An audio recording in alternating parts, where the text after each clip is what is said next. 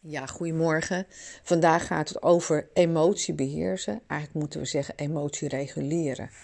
Ja, hoe kan uh, kinesiologie, NLP, uh, eh, neuro-emotionele integratie, uh, nieuwe denkpatronen, hoe kan dat nou uh, werkzaam zijn tegen je huidige uitdaging in deze tijd?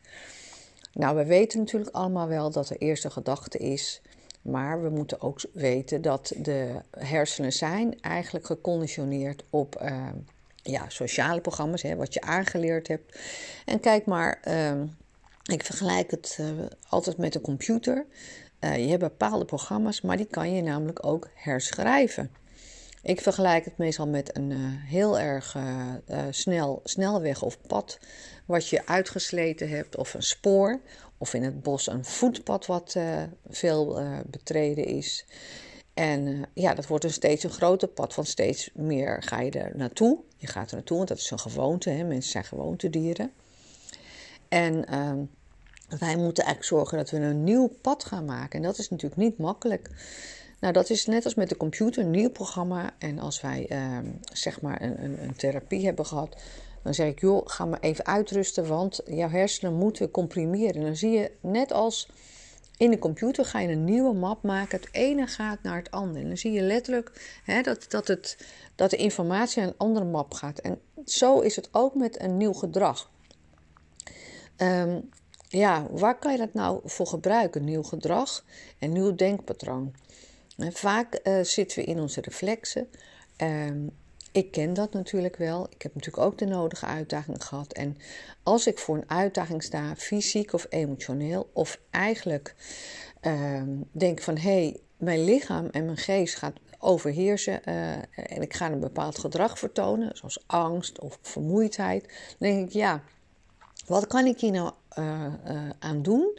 En hoe kan ik nou mijn mind sturen zodat mijn fysiologie en mijn lichaam dat die ook mee gaat bewegen? Um, ik heb deze maand een aantal, uh, ik neem mezelf maar als voorbeeld, dan kunnen jullie daar waarschijnlijk wat van leren. Um, ik heb twee uitdagingen gehad deze maand. Eén uh, uitdaging was dat ik heel, uh, ja, zeg maar, licht na heb gedacht, wel met de nodige voorbereidingen. Maar ik heb een hond geadopteerd uit Bosnië. En ik dacht, nou, mijn hond, uh, mijn, mijn, mijn lieve Labrador, die een, uh, een, een, een heidelwachtel in zich heeft, die gaat dat, die lieve hond, waar ik natuurlijk, ja, die kop, toen ik die kop van hem zag, was ik verliefd. Ik heb natuurlijk wel met hem gesproken, met, met de stichting gesproken. En we hadden natuurlijk onze nodige twijfels. Maar wij hebben toch besloten om het te proberen. En ja hoor, daar kwam uh, mijn tonjak, dat is een uh, soort berghond, die kwam zwaar verwaarloosd, heel verdrietig, kwam die uit de kennel en wij stonden, uh, ja, zeg maar, op te wachten. En nou, mijn hond die kwispelde en dat leek goed te gaan, meegenomen en getekend en geadopteerd en naar huis. Ja, wat gebeurt er thuis? Je weet natuurlijk op zich wel dat je een beetje rekening moet houden. Dus we hadden beide honden aan de lijn. En wat doet mijn uh, lieve Labrador? Die gaat geweldig tekeer, want het is natuurlijk zijn kasteel. En uh, ja, dan moet je net een tonjak hebben die 20 uur uh, in de auto gezeten heeft. En net en hongerig en, en in een vreemd land is. Nieuwe mensen, nieuw huis. Ja, die gaat natuurlijk dan ook tekeer.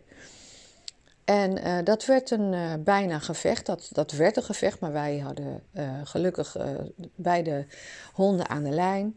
Je schrik je natuurlijk kapot, want ja, mijn toornjak is heel groot en mijn labrador is ook groot.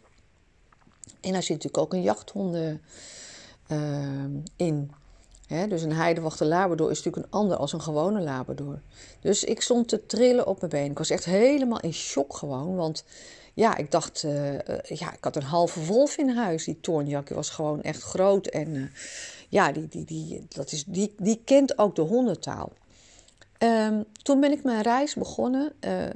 Ik was echt in shock. beide honden heb ik geïsoleerd. En ehm, toen dacht ik, ja, hoe kan ik het nou gebruiken? Wat ben ik, wie ben ik? En wat doe ik, wat zend ik uit? En dan pak ik altijd mijn mijn eh, NLP-achtergrond als trainer. En dan ga je nadenken, je gaat kijken, je gaat het praktisch, maar je gaat het ook emotioneel invoelen. Wat heb ik met de honden gedaan? Ik heb ze aan een lijn gezet, maar wel in dezelfde kamer en ik ben er tussenin gebleven. Hele lange lijn, zodat ze heerlijk konden bewegen. Ik heb een grote huiskamer.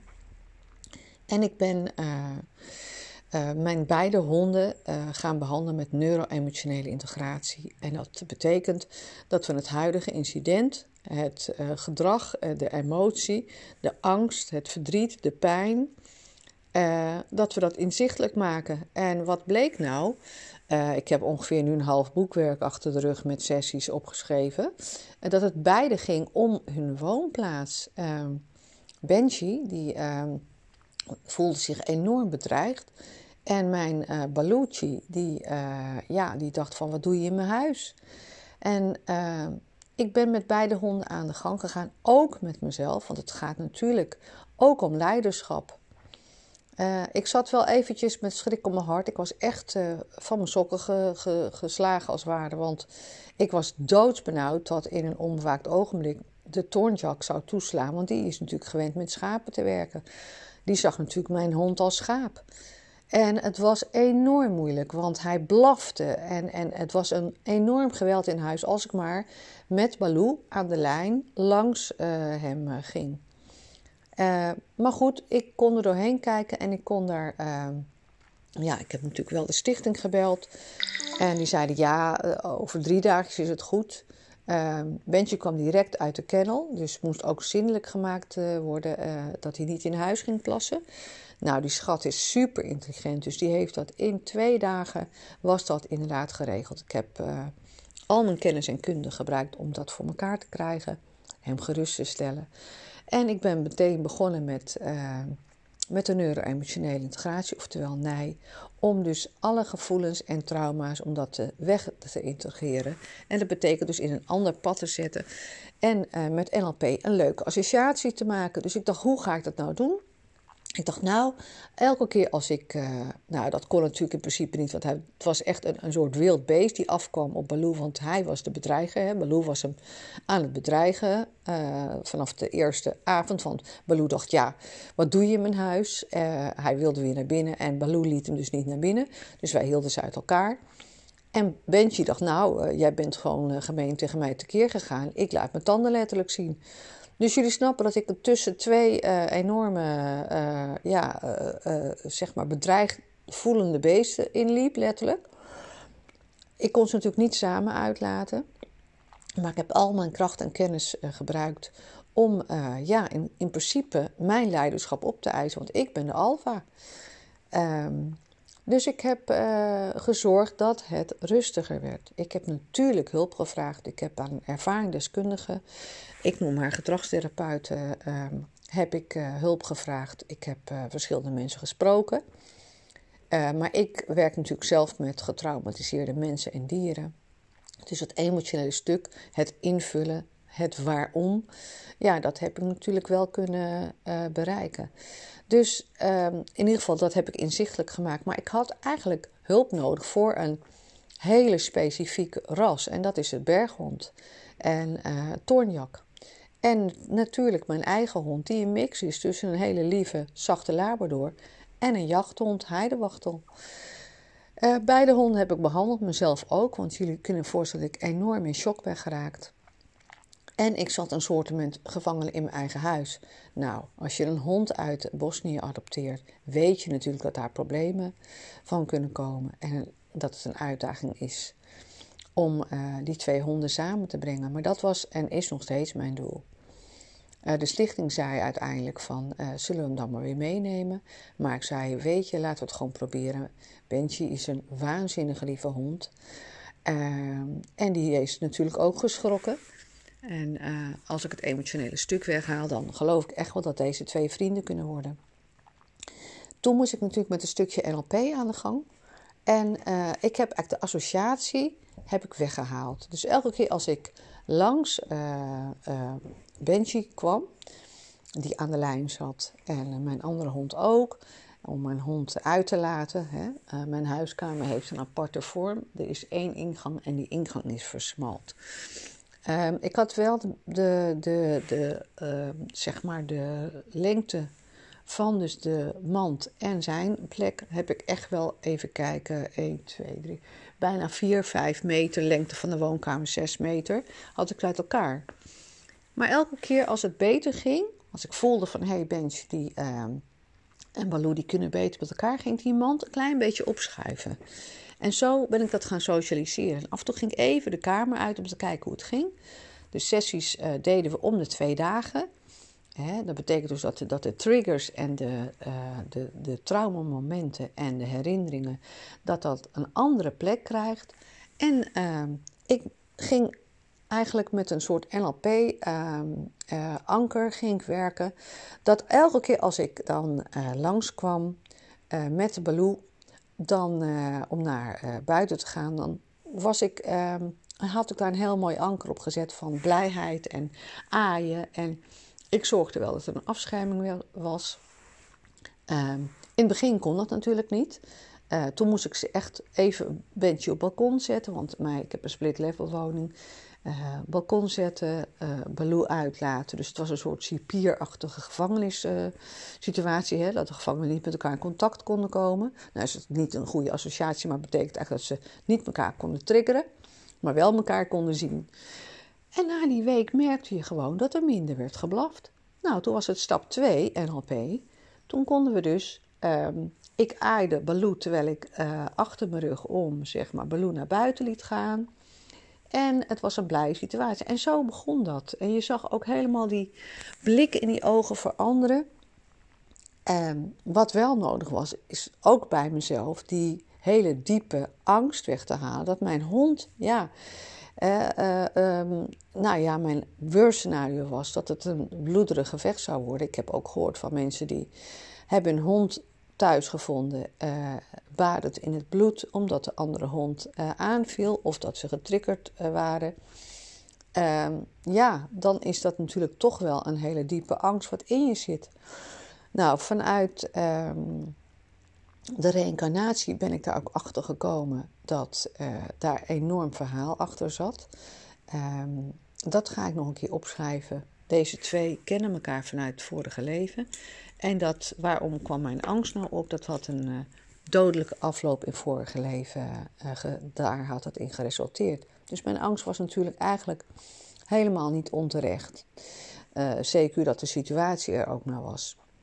Um, deze twee eh, zijn inmiddels uh, langer met elkaar op weg en we zijn natuurlijk al wat sessies verder.